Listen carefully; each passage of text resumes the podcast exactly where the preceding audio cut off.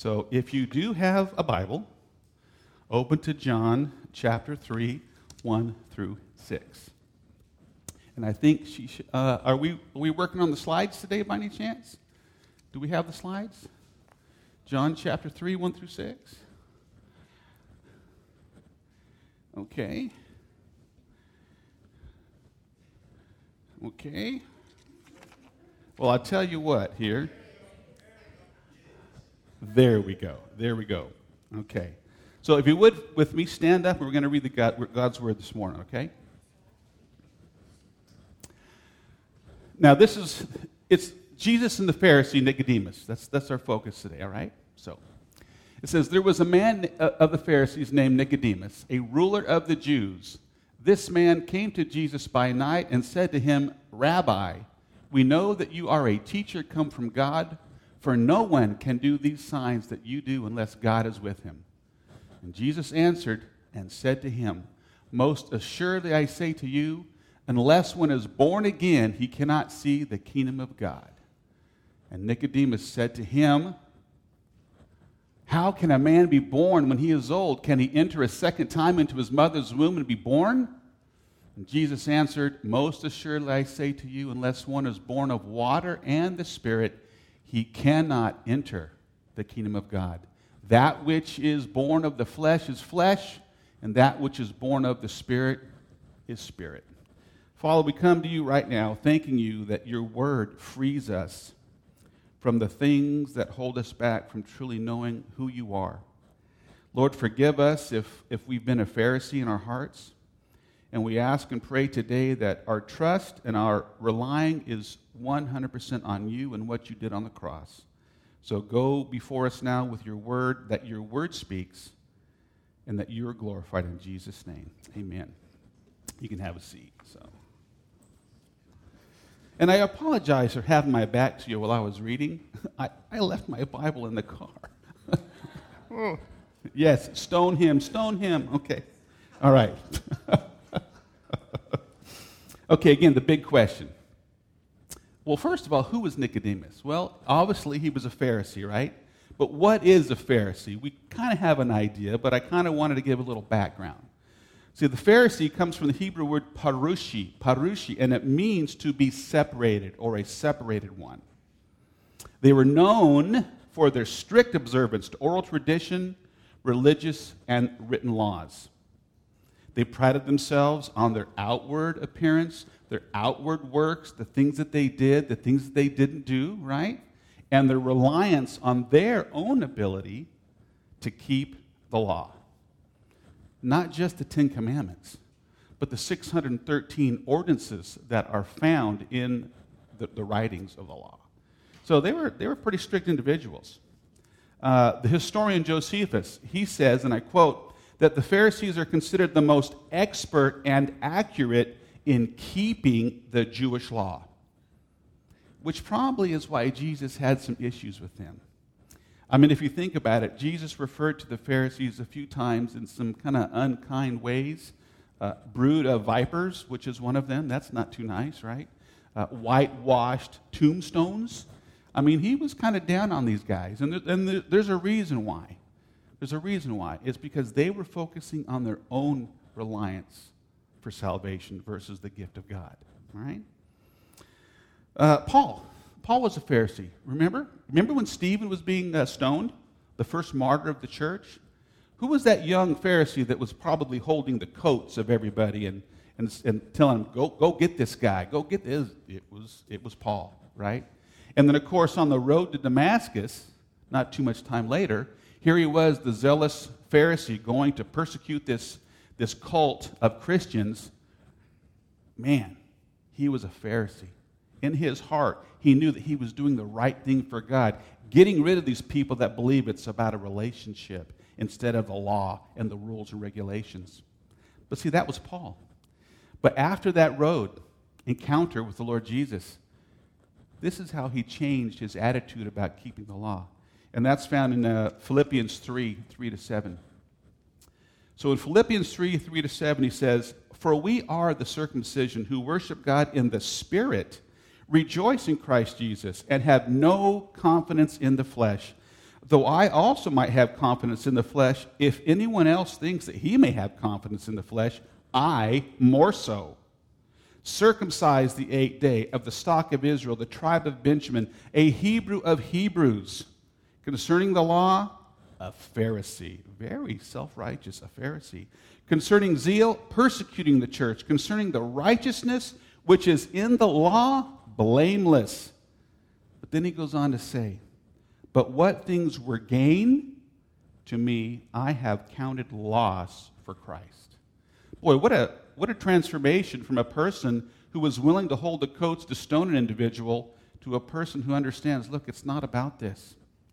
And I wanted to mention here the word gain, the things that were gained to me. Uh, that, that Greek word is kerdos, and it means advantage. Well, what do you mean advantage? Well, Paul's saying, look, those things, all that keeping the law, all the tradition, all those things that I did in my flesh, I thought they were to my advantage. What advantage? Well, it produced righteousness in me, right? That's what his mindset was. The mindset of those that are Pharisaical in the way they think, it was an advantage to him to gain righteousness for God. But what does he say? He says, No, no, no, no. Those things I count loss. And it's not just that, eh, they're not, they're not worth anything. Paul understands that, that word, which actually means zemia, it's to my own detriment. You see, a person or even a faith that presents that you can obtain God's righteousness and holiness through keeping rules and traditions and the law, or you name it, whatever it is, it actually damages you. It's to your detriment because it creates a wall. Thinking, I'm good. I'm all right. I didn't do these things, and I do do these things, so me and the Lord, we're set. We're good. It creates a detriment in our own relationship to knowing who Christ is. See, Paul realized after that road to Damascus that there was something greater, much greater than following the oral traditions, the rules, the rituals. It's not about what I do and don't do.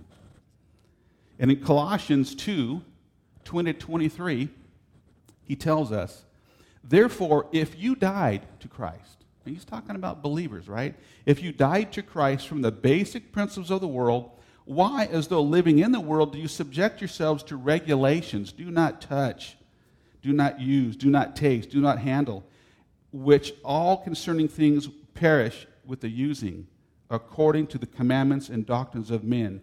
These things indeed have an appearance, an appearance of wisdom in self uh, um, imposed religion, false humility, and neglect of the body, but are of no value against the indulgence of the flesh. No value.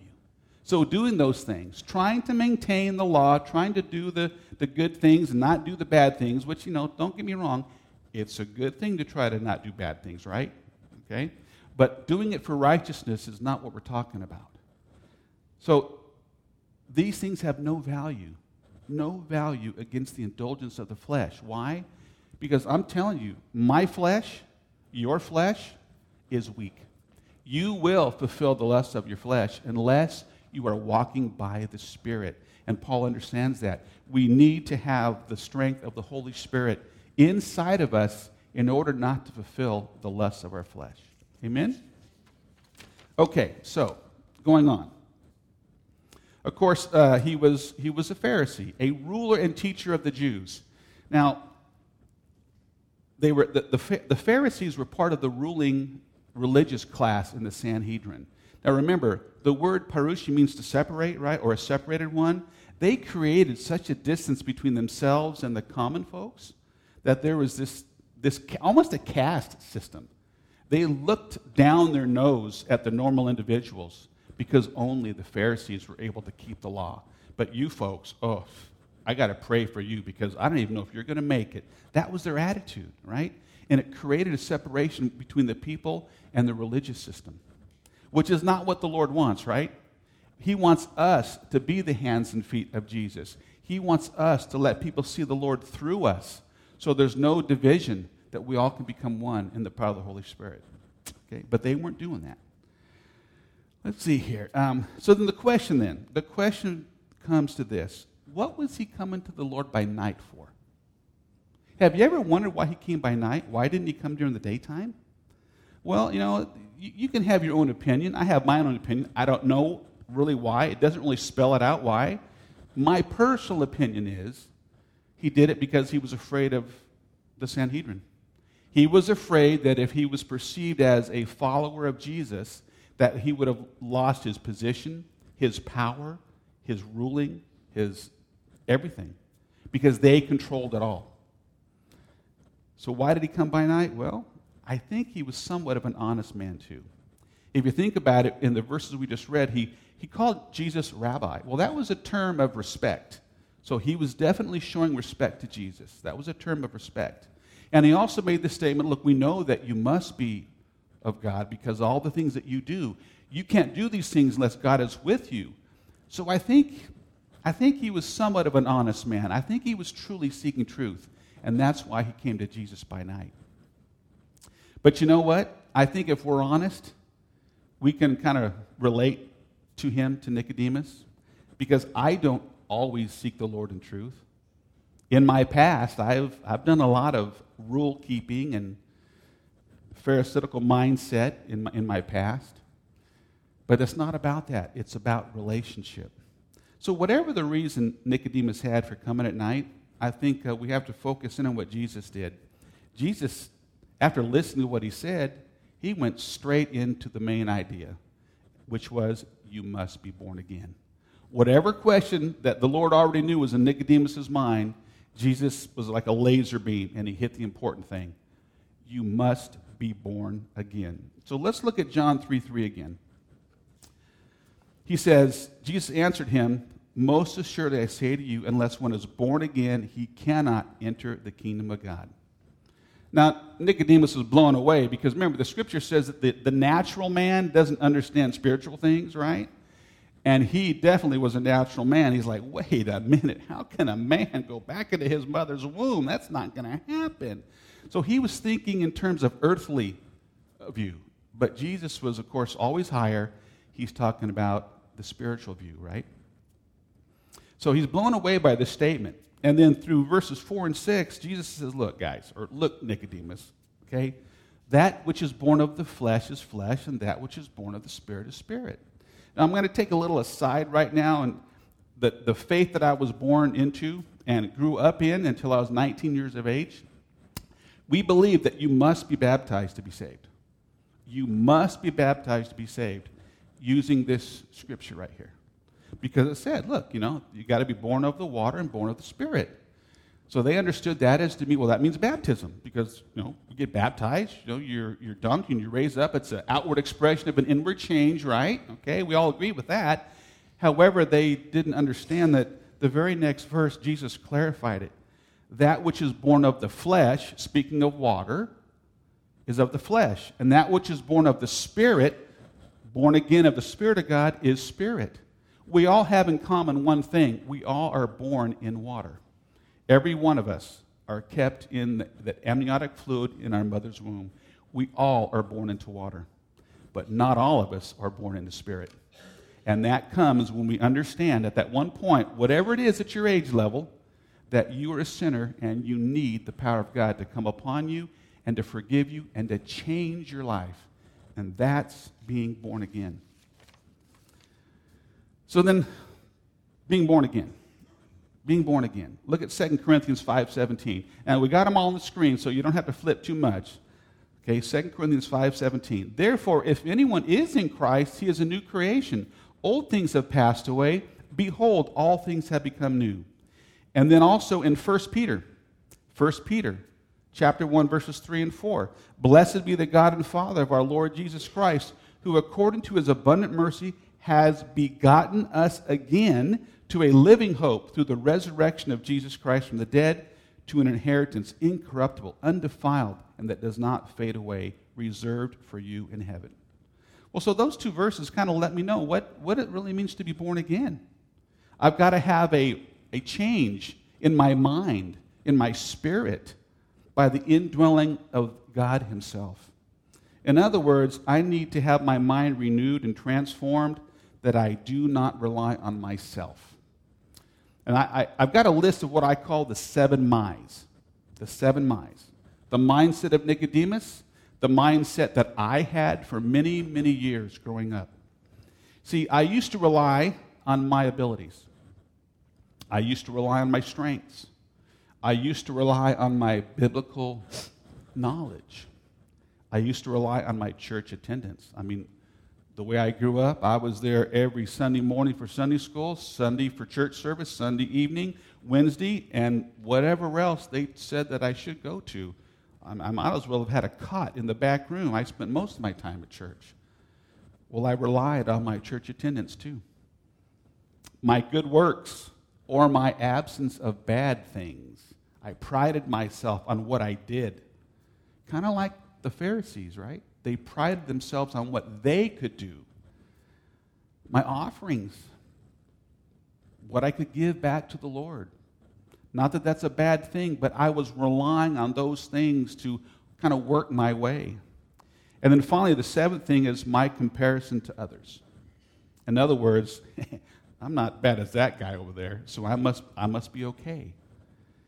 Well, in Luke 18, Luke 18, verses 10 through 14 is a prime example of that mindset or the seven my's of a Pharisee. Two men went up to the temple to pray, one a Pharisee and the other a tax collector. The Pharisee stood and prayed thus with himself God, I thank you that I am not like other men, extortioners, unjust adulterers, or even as this tax collector. And standing afar off,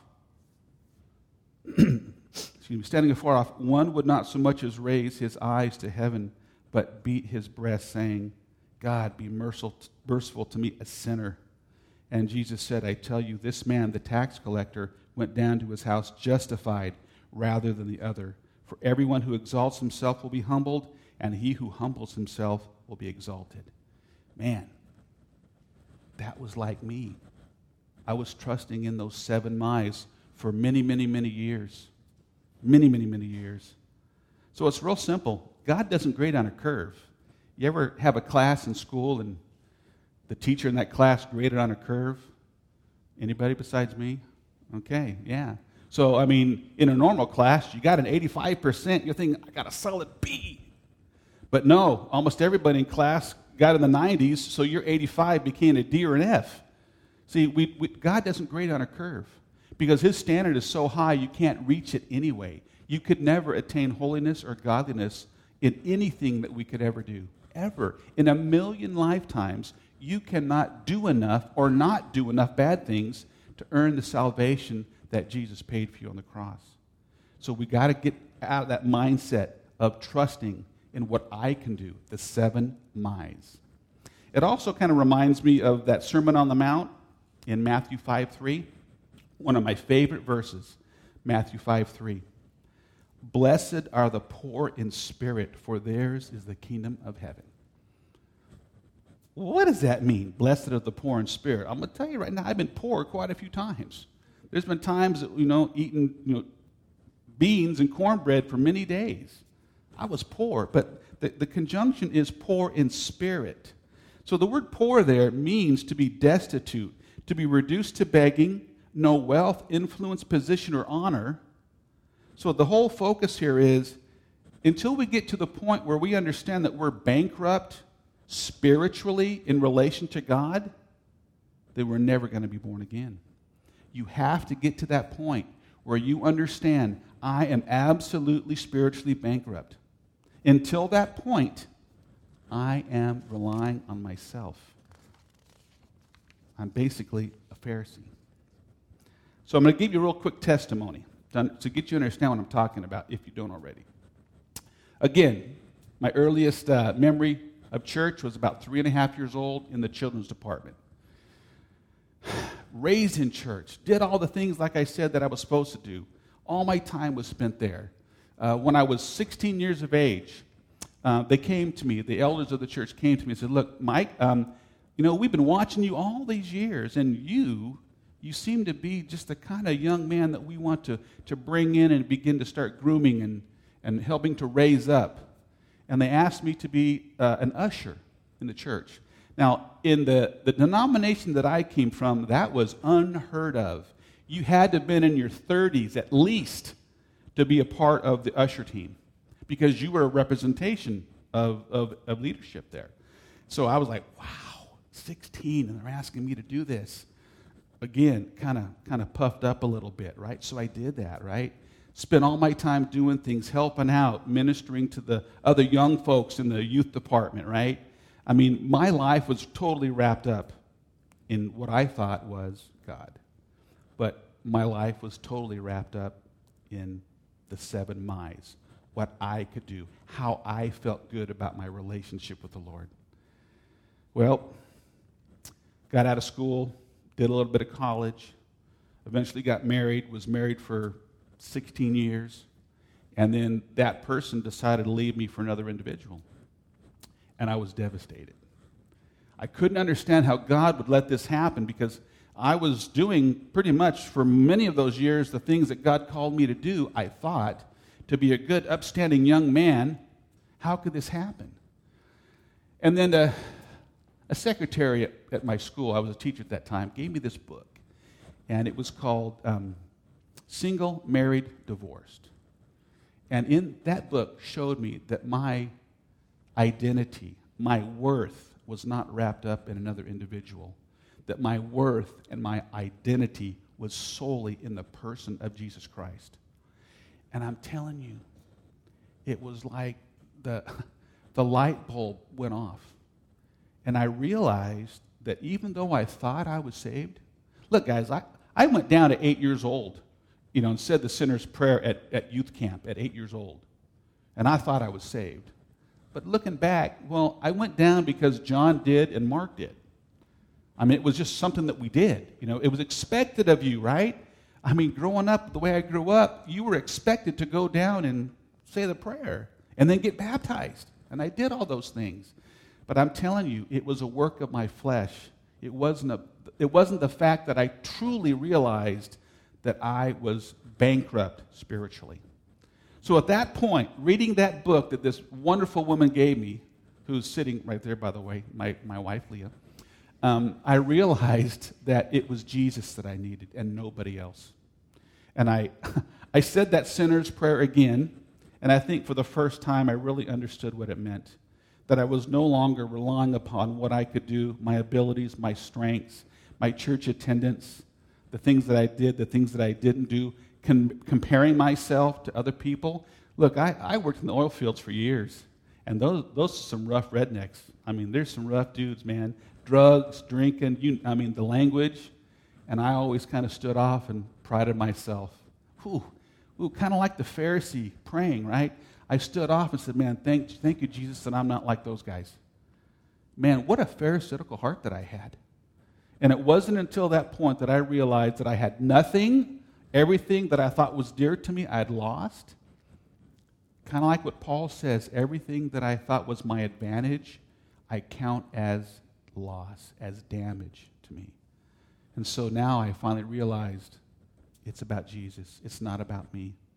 And so I said that prayer again, and I'm telling you, for the first time, I really felt the weight of my sin lift off. I don't, I don't know if you've ever felt that. I did. Others have told me that when they said that prayer, they felt just a release in their body, and that's, that's how I felt. So I want you to look at uh, Isaiah 59, 1 through 2. Isaiah 59, 1 through 2. Behold, the Lord's hand is not shortened that it cannot save, nor his ear heavy that it cannot hear. But your iniquities have separated you from your God, and your sins have hidden his face from you, so that he will not hear. Man, that's where I was. That's exactly where I was. And if I, I want you to think about this, you know, my lifestyle had a lifestyle of appearance, like Paul talked about, the appearance of being born again, but I didn't have a relationship. I had religion. I was working out my religion with the Lord. I felt that I was a good person, but I, I wasn't. I was a modern day Pharisee living in America. You know, Pharisees weren't just 2,000 years ago, folks. They rise up in our heart all the time when we began to trust in other things other than Jesus. Need, you need to remember that. So, this uh, Isaiah 59, 1 through 2, you know, our, our sin has hidden his face from you. I want you to think a minute. And it really hit me years ago. You know when Jesus was on the cross and uh, he said, My God, my God, why have you forsaken me? Why did he say that? Well, if you think about it, that one instance in eternity, he, he had complete union with the Father since the beginning of eternity, forever, right? Total unity. But because of my sin, my sin, make it personal, my sin, and your sin too, that was put upon him on the cross, God cannot look upon sin. God cannot be in union with sin.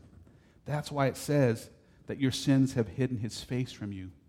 So when Jesus on the cross said, My God, my God, why have you forsaken me? It's because the sin of Mike Mondary was so placed on Jesus at that time that the Father had to break that separation for that instant in eternity. That's the first time that the Lord ever felt that separation from the Father. Man, what a, what a, what a feeling that, that brought to me that my sin is what caused that. And of course, because of that, it made me realize that I need to have my mind renewed. I need to have my spirit renewed. In other words, I need to be born again. So I got a question. You may say, Well, I believe in God. Yeah, I believe in God, so I'm okay. Well, that's how I thought too growing up. I believe in God. I got baptized. I did the things that I was supposed to do and didn't do the things that I shouldn't do but I still didn't have a relationship. Because what I thought belief meant was a works system, it wasn't a relationship. Well, think about it. Look at Romans 10 9 and 10. If you confess with your mouth the Lord Jesus and believe in your heart that God raised him from the dead, you'll be saved. For with the heart one believes unto righteousness, and with the mouth confession is made unto salvation. So It's a twofold thing there. So that that belief, what, what kind of belief is that? Well, that belief, and I've talked about it before in uh, Bible studies and home fellowship, that word believe is pistuo, and it means to place total confidence and trust in. You see, I was putting confidence and trust in the seven my's, what I could do, my abilities, da da da da da. I wasn't putting full trust and confidence in what Christ did. So the demons, think about it. In James 2:10, right? It says, "You believe that there's one God? Whoop-de-doo. You do well."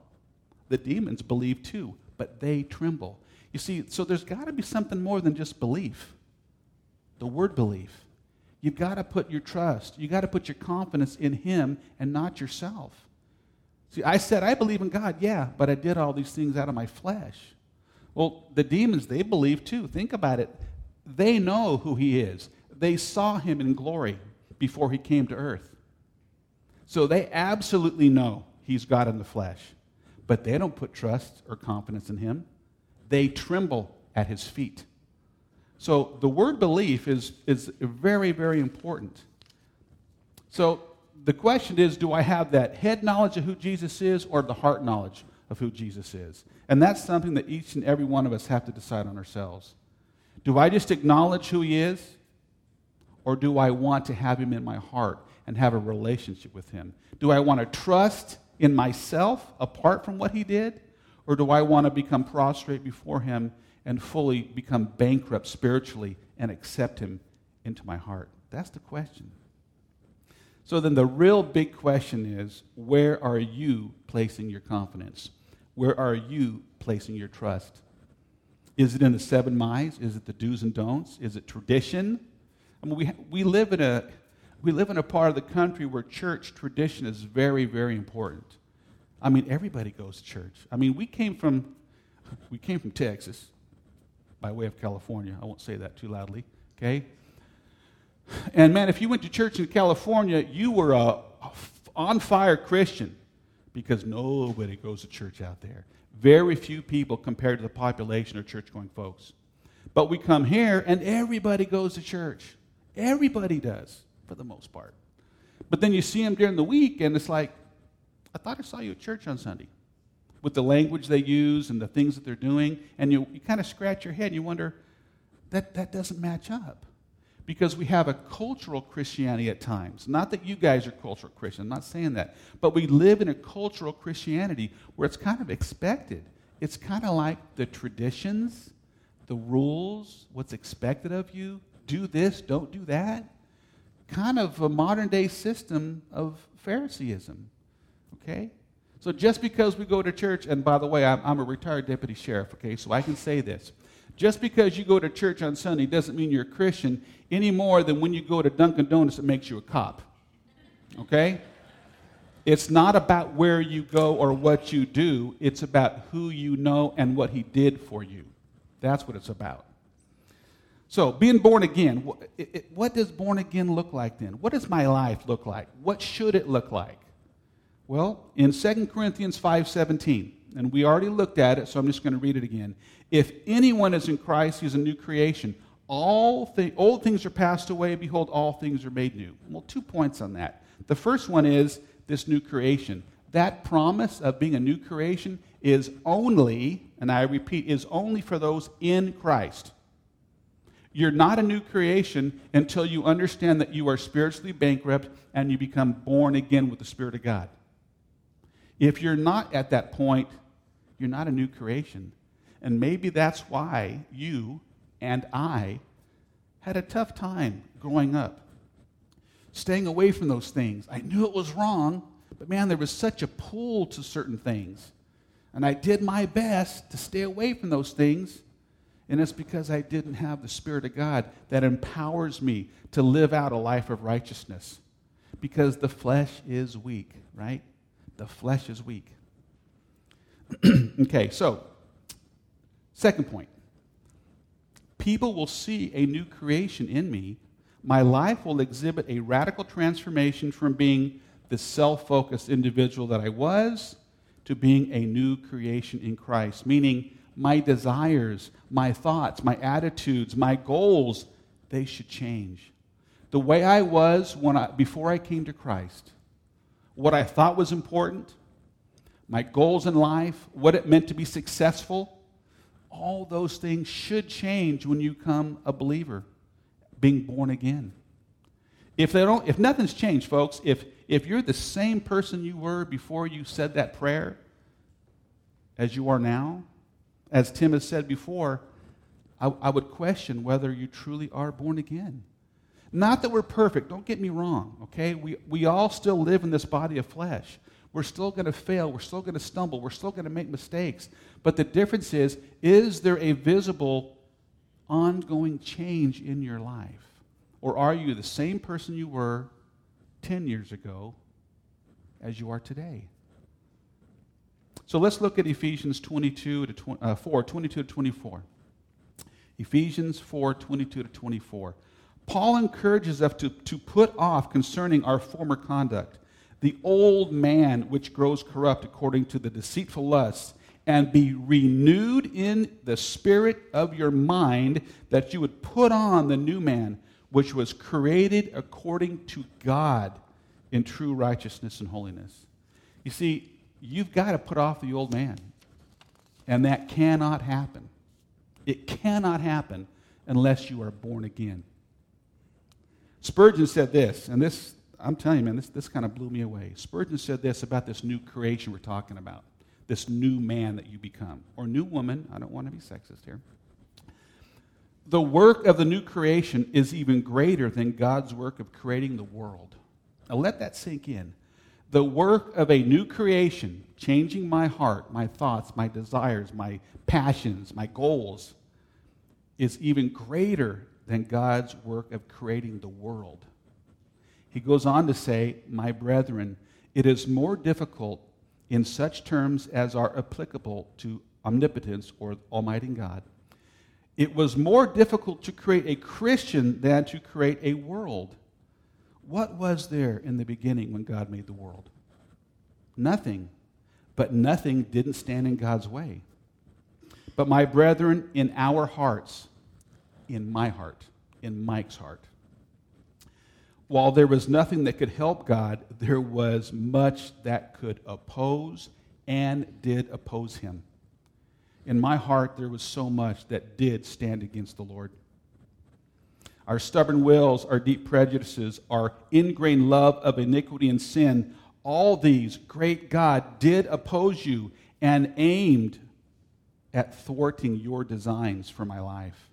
Yes, great God, it was great to make the world, but greater to create a new creature in Christ Jesus. Wow.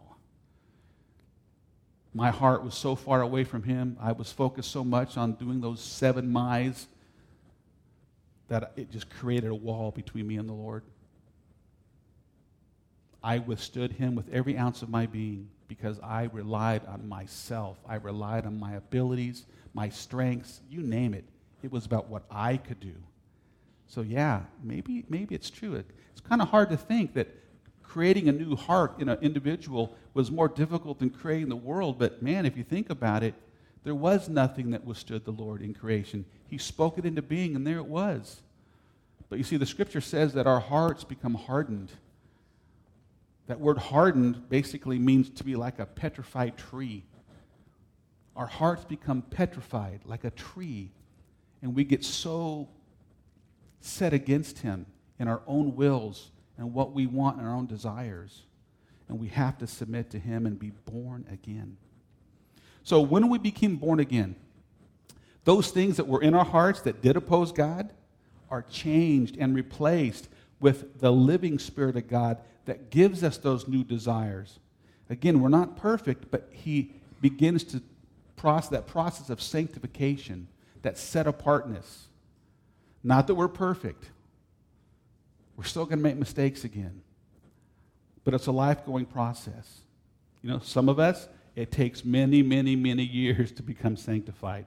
Others, they get saved and wow, they're a full blown Christian. They're on fire and you can see it. But others, like me, you know, we're a little slow sometimes. It takes us a while. The Lord works on us over a period of time. So if you're asking yourself today, then, what is it with me? Am, am I really doing the right thing? Do I have a real relationship with the Lord? Well, I've got two easy ways to check your heart. The first one is what's growing in your life? You know, the old saying, what you feed will grow, right? What is growing in your life spiritually? How much time and energy do you put into seeking the Lord? Now, I'm going to tell you, man, I mean, you may say, well, wait, that's, that's putting rules and regulations again. Well, in, in a way, but it's like this I spent so much time and effort pursuing what I wanted my desires, my goals, my ambitions, what I thought was the right thing to do. And I put very little time into seeking the Lord. It's because my heart was far away from Him. I was relying upon myself. And the second thing is look, Jesus was real clear in, in uh, John 15 4. John 15 4. Abide in me, and I in you. As the branch cannot bear fruit of itself unless it abides in the vine, neither can you unless you abide in me. You see, I was abiding in myself, I was not in the vine. All the things that I thought were great that I did were a, waste. They were damage to me because it created a separation in my heart. So, two questions again. What's growing in you? Are you really trying to seek the Lord? Are you setting apart time for Him? Are you allowing His Word to feed you on a daily basis? Are you in prayer? You know, we, we talk about Acts 2.42, and that's kind of the basis of the early church, right? I mean, they came together and there was, you know, three or four things. I call it four things. I refer it to the table, right? Um, they were in the Word, they were in the doctrine, the Word. If, if the Word's not getting into you on a daily basis, then, you know, it's going to be a rough road every week. Prayer. That's how we talk to the Lord. That's how He speaks to our heart. Fellowship. Hint, hint. Wednesdays and Thursdays and fellowships, okay? Fellowship and then worship. Now, okay, this is wonderful worship up here. I, am telling you, when we came here a few years ago and Dan was playing his guitar by himself, I was bawling in the back because it was just a spirit of worship. Worship is extremely important. People get saved through worship, even before the Word of God comes forward. So, worship is important. So, those four things. Now, it's a table, right? You can take one of those legs off and it can still stand, right? But you got to be careful, careful where you put the potted plant, right? If you put it on the corner where the leg's gone, it goes over. but you can still you can still make it through with three legs. You take two of those legs off, man, I don't think that table's going to stand up, right? So the idea is we should have these things in our life. And that comes from abiding. We need to be abiding in the Lord. And if we're not abiding in Him, what does He tell us? You can't bear any fruit because you have to be connected to Him. And that connection is by being born again by the Spirit of God, no longer relying upon yourself.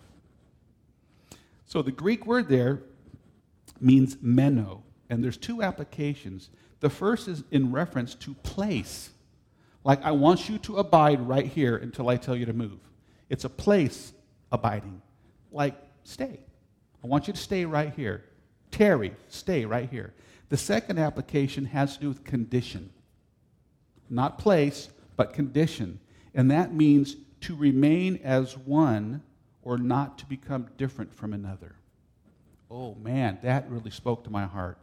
You see, the Lord wants me to abide in Him, to be like Him, to put my hope and trust in Him, to be led whatever direction by Him, to be in communion with Him, to hear from Him, to be there with Him, not to be like another. What did Jesus say? I, I want all of you to be one as I and the Father are one, right? In complete unity. And that only happens if I'm tearing or staying, right? And not wanting to be like another. You see, that, that pharisaical heart and mind wants to be like another. I don't want to do the things you want me to do.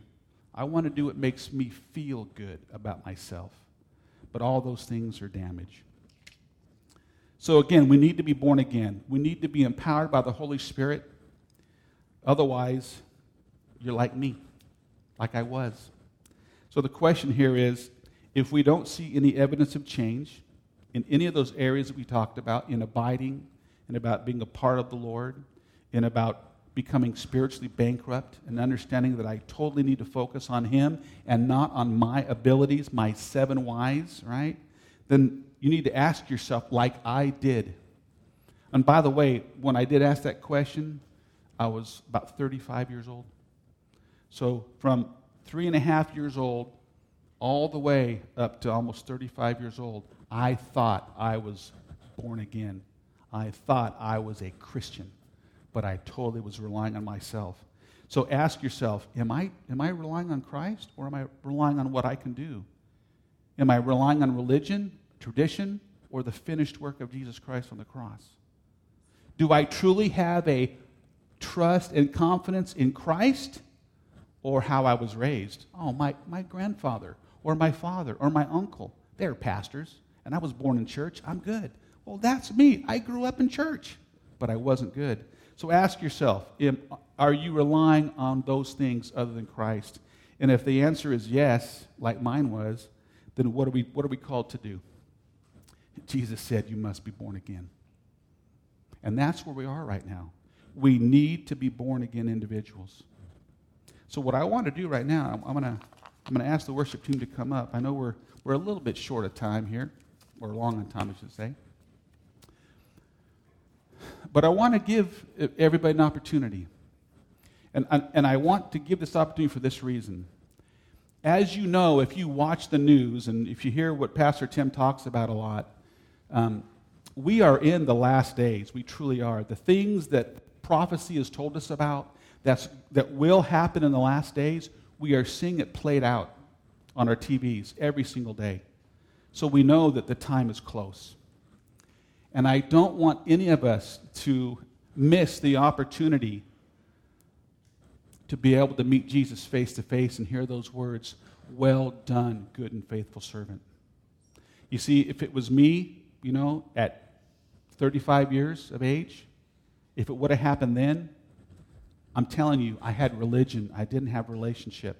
And I wouldn't have heard him say, Well done, good and faithful servant what I would have heard him say is, Depart from me and become well done.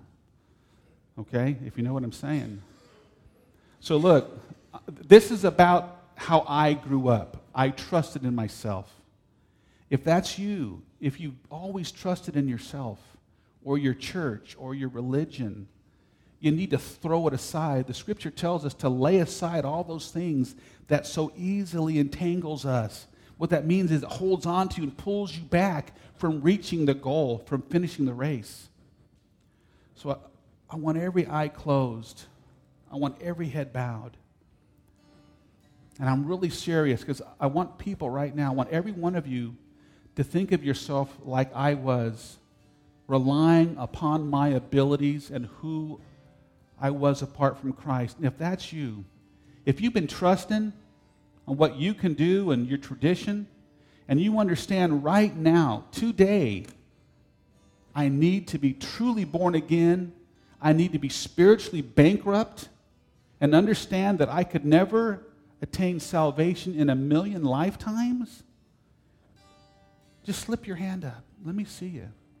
That was me at 35. Praise God. Praise you. Praise you there. God bless you. God bless you in the back. Anybody else? Praise God. You see, you are like me, trusting in yourself. Praise you. God bless you in the back. Hallelujah.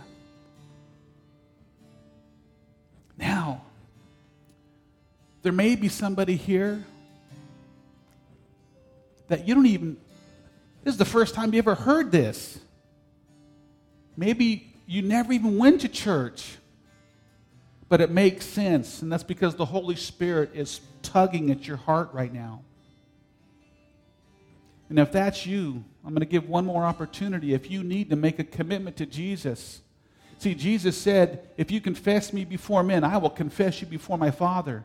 If you deny me before men, I will deny you before my Father. So, publicly, right now, if that's you, if you've never made a commitment, not just a rededication, but if you've never made a commitment, slip your hand up. One more opportunity. Praise the name of Jesus. God bless you in the back. Well, Father, we praise your holy name. We thank you for your word because your word is life and it does change us. Thank you, Lord, for reminding us that without you, we are completely destitute and that we could never gain righteousness with anything that we could ever do. Thank you for salvation that comes from putting our trust and confidence in you. And those that are online, that are watching or listening, we pray that if there's any of you that are out there that have made that rededication or that commitment right now, that you would let us know. Let us know that you made that step so, Father, we thank you so much. We, we're going to give it time to worship and prayer now. And, and those of you that rededicated your life or accepted the Lord for the first time, don't leave here without coming up and getting prayed for. That salvation is complete if you fully trusted in Christ just then. Your name is written in the Lamb's Book of Life, and the angels are rejoicing in heaven. But let us rejoice with you also. If you have needs, if you're sick, if you have problems, if, if things are falling apart at home, whatever it is, don't leave here without coming forward and letting somebody pray for you. There'll be those that are up here, and I know that Tracy, she, she'll be up here too. Don't leave here without getting touched by somebody today. Amen. God bless you.